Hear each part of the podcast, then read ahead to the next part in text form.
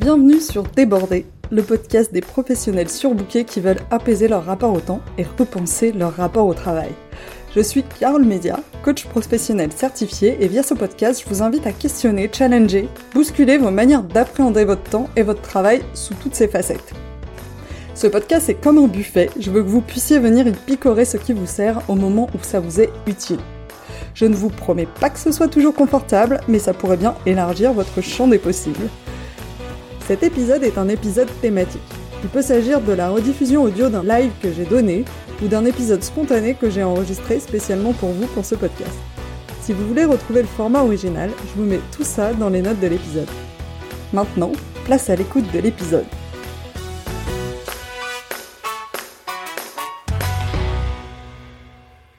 Bienvenue dans ce deuxième épisode de Débordé où on va parler d'un sujet dont on entend énormément parler tant qu'il est, il est euh, mis, euh, soumis à épreuve avec notre société de consommation.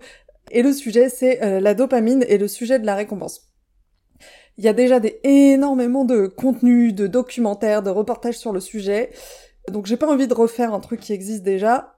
Par contre, j'ai écouté récemment une série de podcasts du docteur Andrew Huberman, qui est un neurobiologiste, qui est aussi professeur au département neurobiologique euh, à l'université médecine de Stanford. Et en fait, ces podcasts, ils m'ont permis de comprendre comment fonctionne euh, la dopamine à un niveau bien plus profond et intéressant que tout ce que j'avais pu voir sur le sujet juste avant. Et notamment de comprendre les impacts que euh, toutes mes petites habitudes pouvaient avoir sur ce, ce sujet-là. Et ça m'a fait un énorme déclic et j'avais envie de vous partager un peu les apprentissages que j'ai eus dans ces podcasts et bah, et ce que ça m'a permis de réajuster dans ma vie? Si vous connaissez pas ce podcast et que vous avez envie de creuser les sujets qu'on va aborder euh, aujourd'hui et que vous avez envie de creuser globalement euh, tous les impacts euh, neurobiologiques, des choses qu'on peut faire, ne pas faire, etc. C'est vraiment un podcast que je vous recommande. Il est ultra pointu. Il faut être prêt à passer deux heures par épisode en anglais à écouter les résultats d'études scientifiques. Euh, mais en fait, si vous avez envie d'investir ce temps, euh, c'est vraiment, euh, en termes de qualité de contenu, c'est vraiment intéressant. moi, je trouve ça passionnant. Donc, du coup, j'investis pas mal de temps à, écouter ce qu'il dit et à aussi essayer de structurer un peu comment moi je peux l'appliquer dans mon métier, dans les coachings que je fais, et, voilà. Et ça m'intéresse d'ailleurs parce que c'est la première fois que je vais faire un format aussi pointu sur un sujet. Ça m'intéresse de savoir ce que vous en pensez de ce type de format pour savoir si je recommence. Et si je refais un peu ce type de vulgarisation euh, sur les apprentissages que je peux faire dans ce type de euh, podcast ou contenu. Donc l'objectif de ce podcast, ça va être vraiment d'aller comprendre en détail comment ça fonctionne vraiment, ce système de euh, récompense, quels impacts ça a sur nos hormones, enfin notre biologie, et comment on peut l'utiliser euh, pour euh, bah, en fait rebooster sa motivation euh, globale au quotidien. Moi, je suis quelqu'un qui a besoin d'aller vraiment dans le détail et de comprendre comment marche quelque chose précisément pour appliquer. Globalement, il suffit pas de me dire, bah en fait, le sucre appelle le sucre, donc en gros, si tu veux consommer moins de sucre, ben il va falloir passer par une étape où tu tu en prends moins et euh, oui c'est douloureux et du coup euh, bah voilà c'est comme ça que ça marche. Oui, euh, je, je, comprends l'idée. J'imagine qu'il y a plein d'études qui montrent que c'est vrai, mais en fait, tant que je ne ressens pas et tant que je ne comprends pas précisément comment ça marche, c'est-à-dire, ok, ça veut dire quoi J'arrête le sucre Combien Enfin, à quel moment À quelle fréquence Pendant combien de temps Est-ce que c'est une question de quantité ou pas Tant que j'ai pas compris exactement comment ça marche, bah, en fait, c'est impossible de me faire appliquer quelque chose tant que je l'ai pas compris et tant que je l'ai pas non plus observé et ressenti euh, vraiment. Et comme le système euh, dopaminergique est un peu au cœur de tout ce qu'on fait et de ce qu'on fait pas dans la vie, euh, c'est vraiment quelque chose qui va être à la base de notre motivation à agir et on va en parler plus en détail. Bah, c'est super important en fait de comprendre comment ça marche si on veut bien utiliser ce système pour aller bien et, euh, et surtout accomplir ce qu'on veut accomplir dans notre vie. J'ai eu euh, de gros déclics personnels que je vous partagerai plutôt à la fin euh, du, podcast, écoutant ces épisodes, et donc du coup, bah, j'avais envie de vous en parler. Avant de démarrer, je vous rassure, euh, il n'y a pas de prérequis, je pars vraiment de zéro et je vais vraiment réexpliquer vraiment les bases, comme ça on parlera le même langage. Donc si vous connaissez absolument rien au sujet, eh ben ce sera l'occasion. Pour ceux qui connaissent déjà le sujet, bah, je vais le faire à ma manière. du coup, ça va peut-être vous, soit vous faire un rappel, soit vous donner un angle de vue différent, parce que je vais aussi parler de ce qui m'a impacté, de, des prises de conscience, des trucs que j'ai pu observer, en fait, qui sont en lien avec ça et des réflexions que je me suis faites. Le sujet de la dopamine, c'est un sujet global. Moi, je parle en général plutôt des sujets pro. Euh, mais c'est un sujet vraiment global, mais il a un impact énorme dans le pro, et notamment euh, si vous passez beaucoup de temps au travail et que vous puisez, et, euh, vous allez comprendre plus tard ce que ça, ça veut dire, beaucoup de votre dopamine dans le travail, ce podcast va être hyper intéressant pour voir comment vous pouvez gérer votre motivation au travail. Mais c'est vraiment un sujet global que vous pouvez appliquer dans tous les domaines de vie et donc a fortiori au travail si c'est un sujet de prédilection pour vous. Dans ce podcast, je vais aller directement aux conclusions. Ça veut pas dire que je vais faire des raccourcis trop simplistes parce que justement c'est ce que je veux éviter, mais je vais pas rentrer dans le détail des études qui prouvent ce que je dis parce que parce qu'il y a des gens qui le font beaucoup mieux que moi et notamment euh, ce fameux euh, Andrew Huberman dont je vous conseille les références. Lui il documente vraiment tout et il va vraiment expliquer les études. Euh, moi je suis pas chercheuse et donc du coup bah j'ai pas envie de m'engager dans un truc où bah un je risque de faire des erreurs. Et deux, bah c'est pas là où est ma plus forte valeur ajoutée et j'ai pas envie de vous faire un contenu de 4 heures euh, non plus. Que je vais transmettre dans ce podcast, ça peut un peu secouer parce que ça nous replace dans notre condition d'humain. Les conclusions euh, de l'épisode peuvent aboutir à ah mais en fait tout a un coût dans la vie.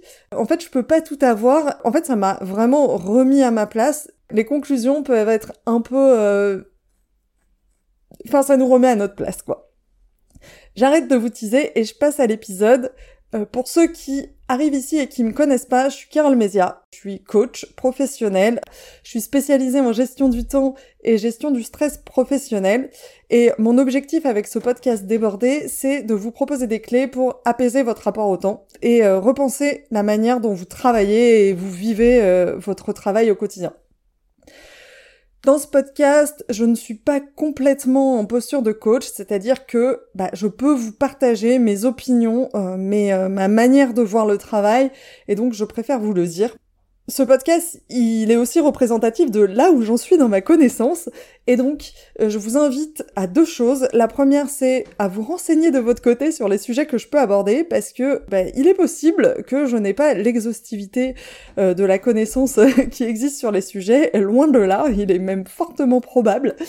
Euh, donc je vous invite vraiment à challenger à, et à aller vous renseigner de votre côté sur est-ce que je vous dis, est-ce que ce que je vous dis bah vous ça vous parle, ça vous correspond, vous n'avez pas des opinions euh, contradictoires ailleurs. Et je vous invite aussi à me faire vos retours en fait si vous euh, dans vos recherches et dans votre manière de penser, il y a des choses qui vous euh, titillent et que vous avez envie de me, me, me, faire parvenir, vraiment je vous invite à le faire. Notamment en fait ce côté, j'en suis là dans ma connaissance, c'est notamment vrai pour tous ces sujets d'expertise hyper pointue scientifique. J'avoue que j'ai un gros syndrome de l'imposteur à à faire ce premier sujet qui est vraiment sur un, domaine où je n'ai pas été formée, hein, la neurobiologie. D'ailleurs, je m'excuse d'avance pour les imprécisions.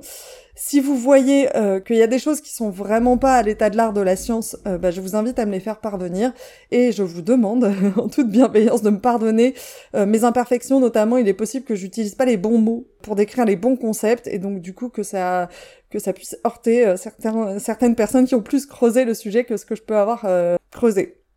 La dernière chose que euh, j'ai envie que vous sachiez sur moi, c'est que je suis en pleine période de travaux dans mon immeuble, donc je m'excuse d'avance si vous entendez des bruits de perceuse ou de choses qui tombent. Je vais essayer de, enfin, j'ai essayé de régler le micro pour que ça fasse pas trop de bruit, mais, euh, voilà, on n'est pas à l'abri que ça laisse des bruits de fond hein, quand même. En construisant l'épisode, je me suis rendu compte qu'il allait être très long, du coup je l'ai divisé en deux parties. Il y aura un épisode sur comment ça fonctionne, le système de la récompense, et qu'est-ce que ça implique. Donc ça va être cet épisode-là. Tout ce qu'on va voir dans cet épisode, ça donne beaucoup à réfléchir, même si euh, c'est une partie qui est pas super optimiste comme vous allez le voir, qui nous remet à notre condition de machine biologique. Et ensuite, je vais faire un deuxième épisode sur comment on peut utiliser ce qu'on connaît de ce système de la récompense à notre avantage pour nous aider à mieux atteindre euh, nos objectifs, même quand ils demandent des efforts, parce que c'est un peu toujours notre problématique. Et cet épisode, qui sera du coup euh, le prochain épisode, donne un peu plus de perspective sur comment on joue avec ça. Et donc c'est la partie un peu plus optimiste et qui au contraire nous fait comprendre la puissance que peut avoir notre cerveau quand on comprend quelque chose euh, pour pouvoir aller un peu jouer avec euh, ce qu'on connaît. Donc revenons à notre sujet qui est qu'est-ce que la dopamine, à quoi ça sert et comment ça fonctionne? La dopamine, on dit souvent que c'est l'hormone du plaisir, mais en fait c'est pas exactement ça. La dopamine, c'est l'hormone du désir et de la motivation à agir.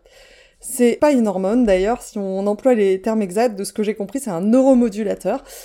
Et c'est vraiment ce qui nous pousse à vouloir agir, de euh, vouloir nous engager dans des activités. C'est un précurseur d'autres neuromodulateurs et neurotransmetteurs qui, eux, vont donner euh, l'énergie d'agir, que sont euh, l'adrénaline, la noradrénaline et leurs équivalents. La dopamine, elle est impliquée dans deux principaux circuits. Le premier, c'est un système qui est impliqué dans l'initiation des mouvements euh, volontaires. Donc là, je vais employer des mots que je ne connais pas, mais ce système s'appelle le système nigrostrié.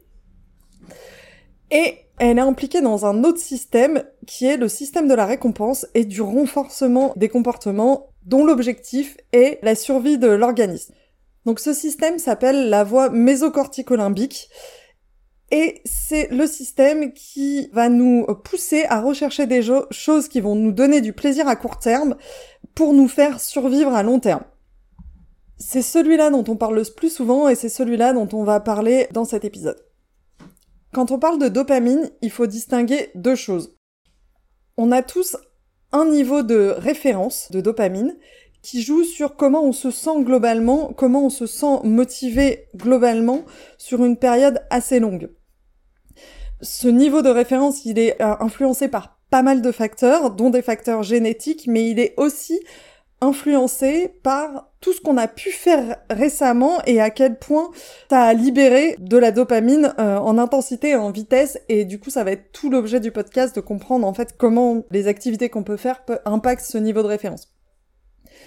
Ensuite, en plus de ce niveau de référence de base qu'on a, on va avoir des variations de dopamine autour de ce niveau de base. À chaque fois qu'on s'engage dans une activité qui nous plaît, ça va libérer de la dopamine et on va avoir euh, des pics de dopamine par rapport à notre niveau de référence. Et ces pics, ils vont correspondre au niveau de satisfaction qu'on ressent quand on est en train de faire l'activité. Quand on se livre à une activité, il va y avoir trois phases dans lesquelles la dopamine est impliquée. La première, c'est une phase d'anticipation. Donc c'est juste avant qu'on se mette à réaliser une activité. Il y a un peu de dopamine qui est libérée, juste assez pour qu'on se mette à faire euh, l'activité. Ensuite, il va y avoir une phase d'exécution. Pendant cette phase d'exécution, le niveau de dopamine monte, ce qui nous fait éprouver de la satisfaction à réaliser l'activité. Il monte plus ou moins rapidement et plus ou moins haut en fonction à la fois des activités, du type d'activité qu'on est en train de faire et aussi à la fois du plaisir qu'on retire de ces activités. Pour donner un peu des exemples de à quel point ça monte au-dessus du niveau de référence, suivant les activités qu'on peut faire. Pour la nourriture, le chocolat, le café, ça fait x 1,5 par rapport au niveau de référence. Pour le tabac, euh, donc la nicotine, ça fait x 2,5 par rapport au niveau de référence. Certaines drogues dures peuvent aller jusqu'à x 100 par rapport au niveau de référence. Les réseaux sociaux, c'est quelque chose qui va générer beaucoup de dopamine au début, mais ça va s'atténuer assez vite avec le temps. Pour les jeux vidéo, notamment ceux où il y a beaucoup de nouveautés, bah ça va dépendre et ça va être entre le tabac, donc x2,5, et euh, les drogues les plus euh, importantes, donc x100. Pour le sport, ça peut aller jusqu'à x2 pour une activité qu'on apprécie, qu'on aime faire. Par contre, ça peut libérer rien du tout quand c'est une activité qu'on n'aime pas faire. Toute activité qu'on apprécie de faire, écouter de la musique, euh, lire, cuisiner, va générer de la dopamine et ce niveau de génération de dopamine va être en corrélation avec le niveau de satisfaction qu'on a et le niveau d'appréciation qu'on a de l'activité. Si je fais un focus sur le travail, je trouve qu'on a un gros sujet de régulation de la dopamine autour de la réussite. On tourne souvent à la validation externe, la réussite, euh, au fait d'accomplir des choses, aux félicitations, aux compliments, au fait d'aboutir sur un projet. Et donc du coup, bah en fait, on tire pas mal euh, de dopamine, du coup, de satisfaction de cette activité. Et je vous en parle ici parce que comme on va parler plus tard de à quel point ces pics de dopamine ont un impact sur euh, comment on se sent motivé de manière globale et par quoi on se sent motivé, bah je trouve que c'est intéressant de, de, de faire un focus là. Penser à une activité peut augmenter le, niveau de dopamine jusqu'au niveau de l'activité elle-même, ou au moins juste assez pour que on ait envie de se mettre en action euh, pour faire l'activité. Et là, je reboucle avec euh, la phase d'anticipation. Donc on a vu qu'il y avait deux phases, donc l'anticipation où il y a un petit peu de dopamine qui est libérée, au moins assez pour nous euh, mettre en action pour faire euh, euh, l'activité, et ensuite on a la phase où on réalise l'activité, et là ça va dépendre, un, de métriques un peu universelles comme quel type de substance on est en train de consommer, soit de facteurs un peu plus subjectifs qui est à quel point on aime ce qu'on est en train de faire. Et après il y a une troisième phase, qui est juste après avoir réalisé l'activité, et c'est cette phase qui est assez intéressante parce qu'elle a énormément d'impact, qui est que on va avoir une chute de dopamine, dont cette chute va être proportionnelle en intensité et en vitesse à à quel point on est monté en satisfaction en se livrant à l'activité. Et cette chute de dopamine, elle fait redescendre le niveau de dopamine à un niveau plus bas qu'il n'était juste avant qu'on réalise l'activité. Et pour retrouver un niveau de référence de dopamine similaire à juste avant qu'on réalise l'activité, ben en fait il faut laisser le temps pour que ça remonte. Il faut un moment pour que ça remonte. Et ce qui se passe aussi une fois qu'on a cette chute de dopamine, c'est qu'on va avoir une sensation de manque qui va provoquer euh, le besoin de revenir, euh, de faire revenir le niveau de dopamine à un niveau supérieur, et donc de vouloir refaire l'activité pour bah, remonter le, le niveau de dopamine. Et cette sensation de manque, elle est associée dans le cerveau à une sensation de douleur. Donc on a trois phases. La phase d'anticipation, où là on va avoir un peu de dopamine qui est libérée. La phase de réalisation de l'activité, où là on va avoir de la dopamine qui est libérée en intensité et en vitesse proportionnelle avec à quel point on, prend du plaisir pendant cette activité. Et après, on va avoir une chute qui, elle, est proportionnelle à à quel point on a pris du plaisir pendant cette activité et à quelle vitesse. Qui redescend plus bas que avant l'activité et qui nous pousse à vouloir refaire remonter ce niveau de dopamine. Maintenant, la question c'est qu'est-ce qui se passe quand on se livre régulièrement à une activité? On réalise une activité, on se rend compte qu'on l'aime bien, comme manger, mais ça peut être aussi faire du sport, obtenir des résultats, checker des cases dans une checklist. À chaque fois qu'on va se livrer à cette activité, ce qui se passe, c'est que le niveau de dopamine libéré va diminuer un peu. Et le niveau de douleur, donc la sensation de manque, va augmenter un peu. Et donc si on se relivre régulièrement à l'activité sans laisser au niveau de référence le temps de remonter au niveau euh, initial, ben on baisse notre niveau de dopamine de référence petit à petit. En gros, on a un certain stock de dopamine. Une fois qu'on l'a libéré en se livrant à une activité qu'on aime, on en a moins et donc ça diminue notre niveau de référence. Ce qui nous donne envie du coup avec la sensation de manque de retrouver un niveau plus haut et donc de se livrer à nouveau à l'activité pour retrouver un niveau plus élevé ou alors ne plus ressentir la sensation de douleur qui est associée au manque. Or, plus on l'a fait, moins l'activité nous satisfait, ou dit autrement, le seuil pour éprouver le même niveau de plaisir en faisant l'activité, il monte à chaque fois qu'on refait cette même activité, et plus on va ressentir de manque après l'avoir arrêté. Et donc on est pris dans un cercle vicieux où on ressent de moins en moins de plaisir à faire l'activité, mais on en a de plus en plus envie. Et en plus, notre niveau de dopamine global qui est à disposition pour réaliser plein de choses, euh, enfin toutes les autres activités dans notre vie, eh ben il baisse. Et donc on perd aussi la motivation à réaliser d'autres choses. Parce que comme je l'ai dit, la dopamine, c'est ce qui nous motive à agir. Et en fait, ça nous motive à agir à deux niveaux.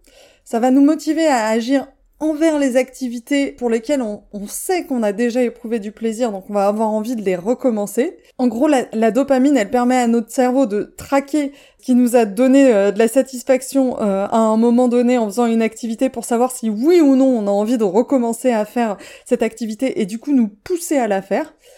Mais ça va aussi influencer notre motivation à agir de manière globale via notre niveau de référence de dopamine qui va nous indiquer si oui ou non on a de la motivation à agir euh, de manière globale.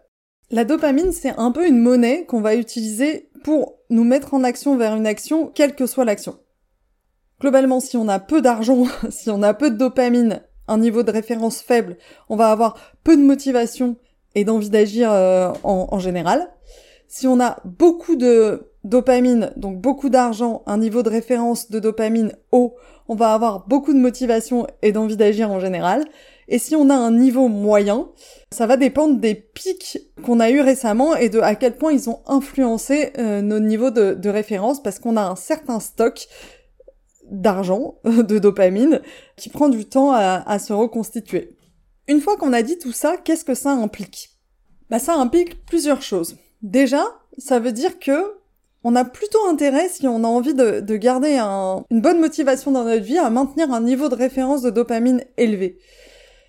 Ça veut dire que réussir à réguler nos niveaux de dopamine dans le temps, dans une période euh, assez longue dans notre vie, ça va nous permettre de réussir à réguler notre motivation. En fait, on peut avoir un impact en fonction de ce qu'on fait comme activité sur bah, notre niveau de motivation. C'est pas un truc qui est euh, qui tombe du ciel et on, a beaucoup plus de levée d'action. Et de manière hyper contre-intuitive, ça passe par éviter de chercher le plaisir et la satisfaction tout le temps. Parce que, on a vu, si on est tout le temps dans le kiff, globalement, dans tout ce qu'on fait et qu'on recherche à avoir vraiment du kiff tout le temps, bah en fait, ça va faire baisser notre niveau de référence. Et surtout, ce qui va être important, c'est de réussir à éviter les pics hauts et rapides de dopamine. Parce que ce sont ceux-là qui vont provoquer des chutes rapides de dopamine en dessous d'un niveau initial et qui vont proposer une sensation de manque très forte et qui vont mettre du temps à remonter au niveau d'avant. Donc parce que plus vous avez un pic haut, bah plus vous allez avoir une chute basse. Et donc ces, pics-là, c'est ceux les plus intenses, c'est ceux qui vont vraiment euh, faire baisser de manière euh, drastique, et si on les accumule, bah nous faire avoir un niveau de référence plutôt bas de dopamine, et baisser notre niveau de motivation globale euh, à, agir. La deuxième chose que ça implique, c'est bah, qu'est-ce qu'il faut faire pour relever notre niveau de référence de dopamine? Et là, c'est pareil, en fait. C'est là où je disais au début du podcast que c'est pas super optimiste, mais en fait, pour retrouver un niveau de motivation à peu près intéressant euh, dans notre vie, bah, il va falloir arrêter les comportements et les habitudes dopaminergiques. Quand on sent qu'on a un niveau faible de motivation, ça peut venir. Donc là, je suis pas médecin euh, ni rien, donc il peut y avoir plein d'autres facteurs, mais en fait, ça peut venir euh, du fait bah, que niveau de dopamine, notre niveau de dopamine de référence est bas, et du coup qu'on prend plus de plaisir à plus grand chose et qu'on n'a plus envie de rien faire. Et dans ce cas, pour augmenter notre niveau de référence de dopamine, notre stock, pour reconstituer notre stock, eh ben, il va falloir euh, diminuer la fréquence et l'intensité euh, des moments de satisfaction qu'on va avoir dans notre vie. Faire une pause des comportements qui nous apportent beaucoup de plaisir et laisser tranquillement remonter le niveau global en arrêtant de bah, céder à ces activités. Et pendant ce temps-là, ça va pas être agréable. on va avoir cette sensation de manque qui est là, euh, qui est biologique, qu'on ne peut pas empêcher. On dit qu'il faut 14 jours vraiment difficiles avant de retrouver un, équilibre où on n'a plus l'impression d'être euh, complètement happé par nos pulsions. Et bien sûr, là, je ne parle pas d'addiction quand je dis ça. La troisième chose que ça implique, c'est que c'est intéressant de voir la dopamine comme une monnaie qu'on va utiliser pour agir. Quand on libère de la dopamine, on voit qu'on en perd. Donc au final, on en a moins. Donc on peut considérer ça comme une monnaie qu'on a plutôt intérêt à dépenser pour des choses qui sont intéressantes, importantes pour nous. Si je fais un énorme raccourci, plus je fais des activités qui me font plaisir, plus je libère de la dopamine, moins j'en ai pour faire d'autres activités. Donc j'ai vraiment plutôt intérêt à ce qu'elle se libère pour des choses euh, qui sont vraiment importantes pour moi. Si j'ai 100 euros dans la poche, c'est mon stock de dopamine. Pourquoi je préfère utiliser ce stock de 100 euros. Euh, est-ce que je préfère l'utiliser pour manger un cookie ou pour aller faire du sport? Et un des trucs qui m'a vraiment marqué en fait dans les podcasts et que j'avais pas en tête, c'est que la dopamine en fait c'est un seul et unique neuromodulateur pour toutes les activités. Et du coup, ça met le doigt sur deux problèmes qu'on peut avoir souvent et que moi j'ai souvent eu et que je comprenais pas pourquoi j'arrivais pas à m'en sortir. Euh, le, premier problème, c'est euh, bah, le problème des stratégies de substitution. On entend souvent dire, en fait, si tu veux arrêter euh, le tabac, ou si tu veux arrêter le sucre, ou si tu veux arrêter une habitude que tu as envie d'arrêter, bah, trouve-toi une autre activité plus saine, où tu vas trouver du plaisir et qui sera plus adaptée à toi, ou moins mauvaise, etc. Ok, est-ce que ça marche? Bah oui, oui, oui, peut-être. Mais en fait, est-ce que c'est vraiment complètement intéressant? Bah oui et non, en fait. Ça dépend vraiment de quel est l'objectif. Est-ce que l'objectif, c'est vraiment de perdre l'habitude? Dans ce cas, ça peut marcher, on va remplacer par autre chose. Mais si on a un objectif plus global de retrouver de l'énergie, de retrouver de la motivation, de se mettre en action vers quelque chose qui est plus juste pour nous, plus aligné, ou qu'on a envie de retrouver une vie qui nous correspond plus, bah là, ça peut être contre-productif. Parce que oui, si j'arrête de faire l'activité en question, au bout d'un moment, bah en fait mon corps aura, oublié et du coup je vais avoir moins cette sensation de manque liée à l'activité et donc j'aurai moins envie de la faire. Et en plus, j'y prendrai plus de plaisir en en faisant que un petit peu. Mais si je remplace par d'autres activités qui libèrent aussi de la dopamine, bah de manière globale, je vais pas augmenter euh, mon niveau de référence de dopamine et ben du coup, j'aurai pas plus de motivation et plus d'énergie dans ma vie et donc du coup, je continue d'avoir un système dopaminergique dérégulier qui est pas ce qui est pas forcément souhaitable. Et je serai pas forcément plus apaisée dans ma vie. Donc pour moi, la seule solution que je vois pour euh, être plus en paix et plus calme, plus apaisé dans sa vie, c'est d'arrêter d'être dans une quête perpétuelle de kiff et d'accepter qu'il y a des moments où on n'est pas stimulé. Et ces moments, ils sont juste nécessaires pour garder un niveau de motivation global, pour continuer à avoir envie de se lever le matin pour faire ce qu'on a à faire. Le deuxième problème qui découle du fait de se dire, euh, de prendre conscience que la dopamine c'est un seul et unique neuromodulateur pour toutes les activités qu'on peut faire, c'est le problème de superposer les activités qui génèrent de la dopamine. Par exemple, si vous cuisinez et que vous faites du sport en écoutant de la musique, si vous lisez euh, en mangeant du chocolat ou en buvant une boisson qui vous fait plaisir, vous augmentez le niveau euh, de dopamine global lié à l'activité. Et le fait de superposer ces activités, ça peut conduire à perdre l'intérêt unitaire pour euh, l'activité initiale qu'on a envie de faire. Donc globalement, si vous faites du sport en écoutant de la musique, vous associez à l'activité de faire du sport une montée de dopamine qui est plus importante que si vous la faisiez sans avoir cette stimulation euh, d'écouter de la musique en plus. Et donc, in fine, pour pouvoir éprouver euh, le même plaisir en faisant cette activité, bah, vous allez toujours avoir besoin de la musique. Et ce qui se passe aussi, c'est que vous allez perdre l'intérêt petit à petit dans euh, l'activité seule. C'est-à-dire que vous allez perdre l'intérêt de juste courir et si c'est l'activité que vous voulez vraiment euh, maintenir en tant qu'habitude, vous allez perdre la motivation et donc du coup la montée de dopamine de l'anticipation qui est liée à juste euh, courir.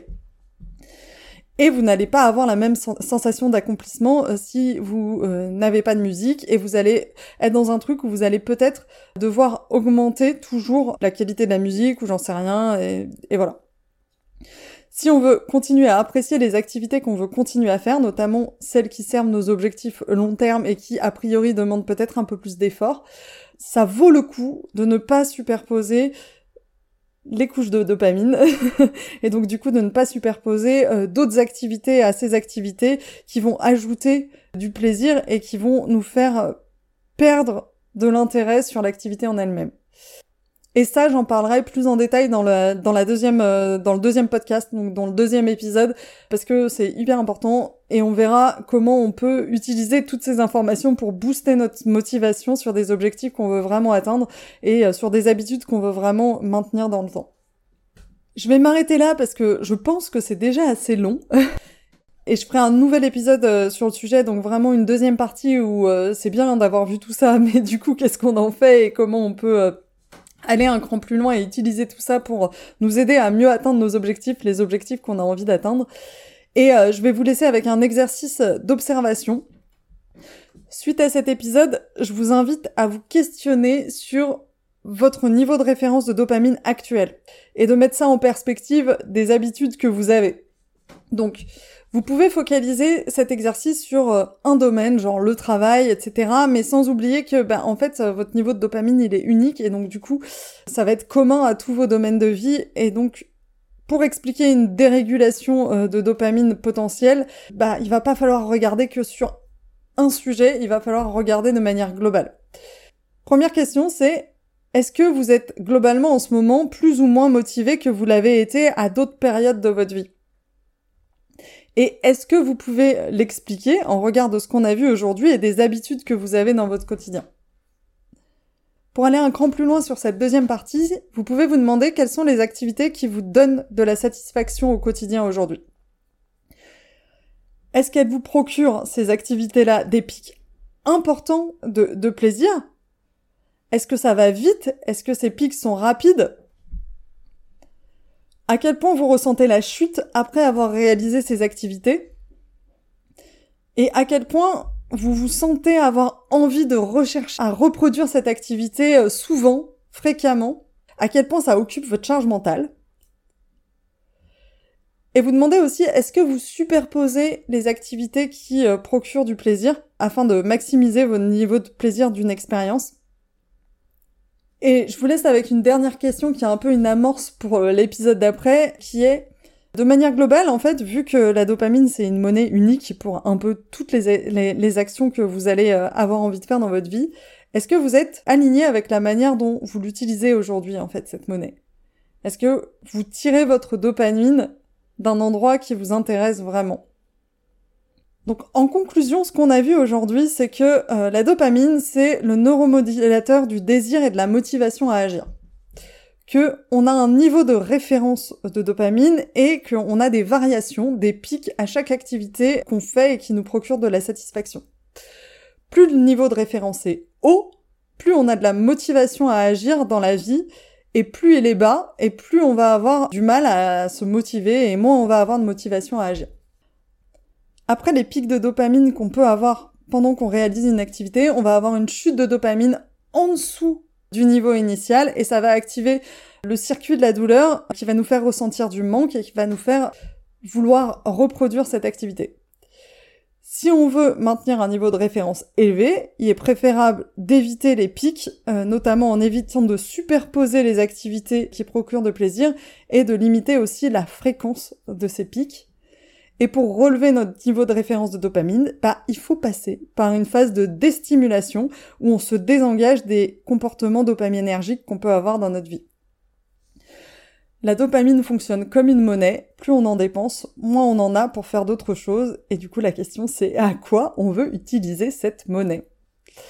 C'est tout pour aujourd'hui. Si vous avez aimé l'épisode et que vous avez appris des choses, est-ce que vous voulez bien déjà en parler autour de vous, me laisser un avis sur votre plateforme de podcast préférée parce que ça m'aide à faire euh, connaître ce podcast à d'autres personnes.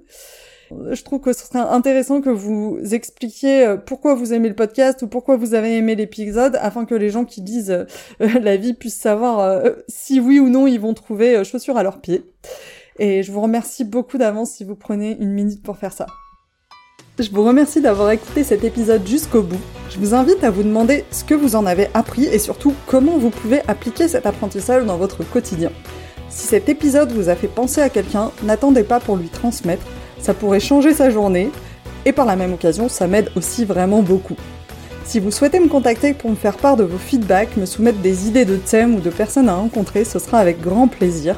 Vous avez trois moyens pour le faire soit par email à mon adresse carole at fitintheplate.coach, sur LinkedIn sur mon profil Carole Mesia, sur Instagram sur le compte fitintheplate-du-bas coaching.